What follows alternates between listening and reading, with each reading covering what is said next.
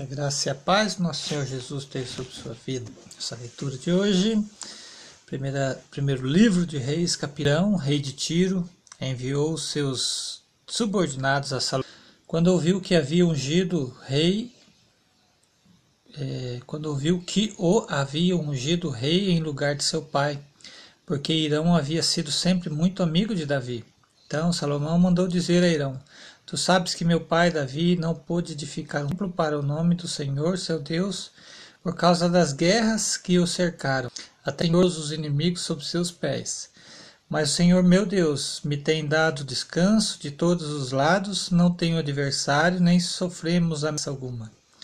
Por isso pretendo edificar um templo em nome de Deus, conforme o Senhor prometeu a meu pai Davi, filho que estabelecerei no trono em teu lugar edificará um templo, portanto, dá ordem para que se cortem cedros do caminho, e meus servos acompanharão os teus servos. Eu te pagarei o salário dos teus servos, conforme tudo que disseres, porque tu sabes que entre nós não há ninguém que saiba cortar madeira como os sidônios.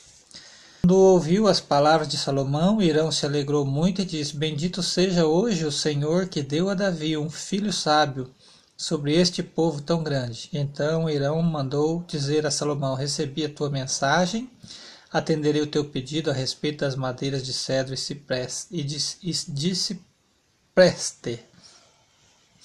Os meus servos as levarão do Líbano até o litoral.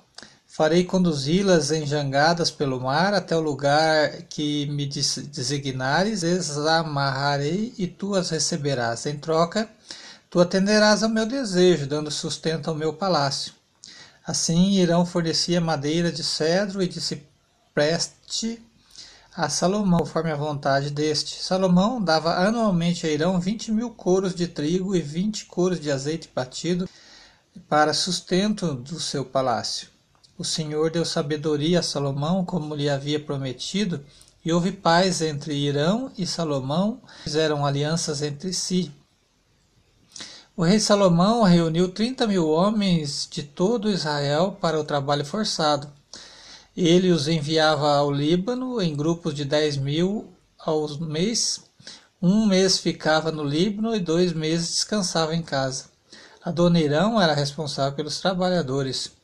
Salomão também tinha 70 mil carregadores, 70 mil cortadores de pedra nas montanhas fora os 3.300 mestres de obra que supervisionavam aquele serviço, dando ordens aos trabalhadores. Por determinação do rei, eles cortaram pedras grandes e de alto valor para fazerem o alicerce do templo com pedras lavradas.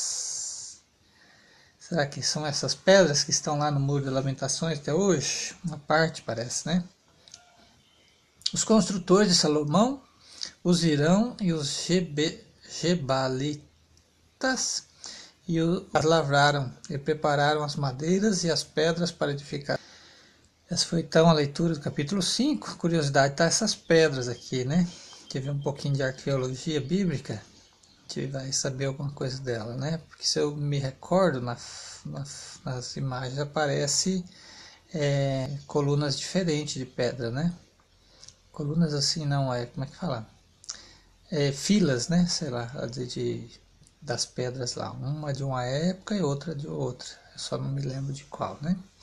Outra parte aqui, na medida, aqui no capítulo, no versículo 11, fala de é, Salomão dava anualmente a Irão 20 mil coros. Coros tem um asterisco aqui e Almeida século 21 nos informa que a medida para secos tinha cerca de 200 litros.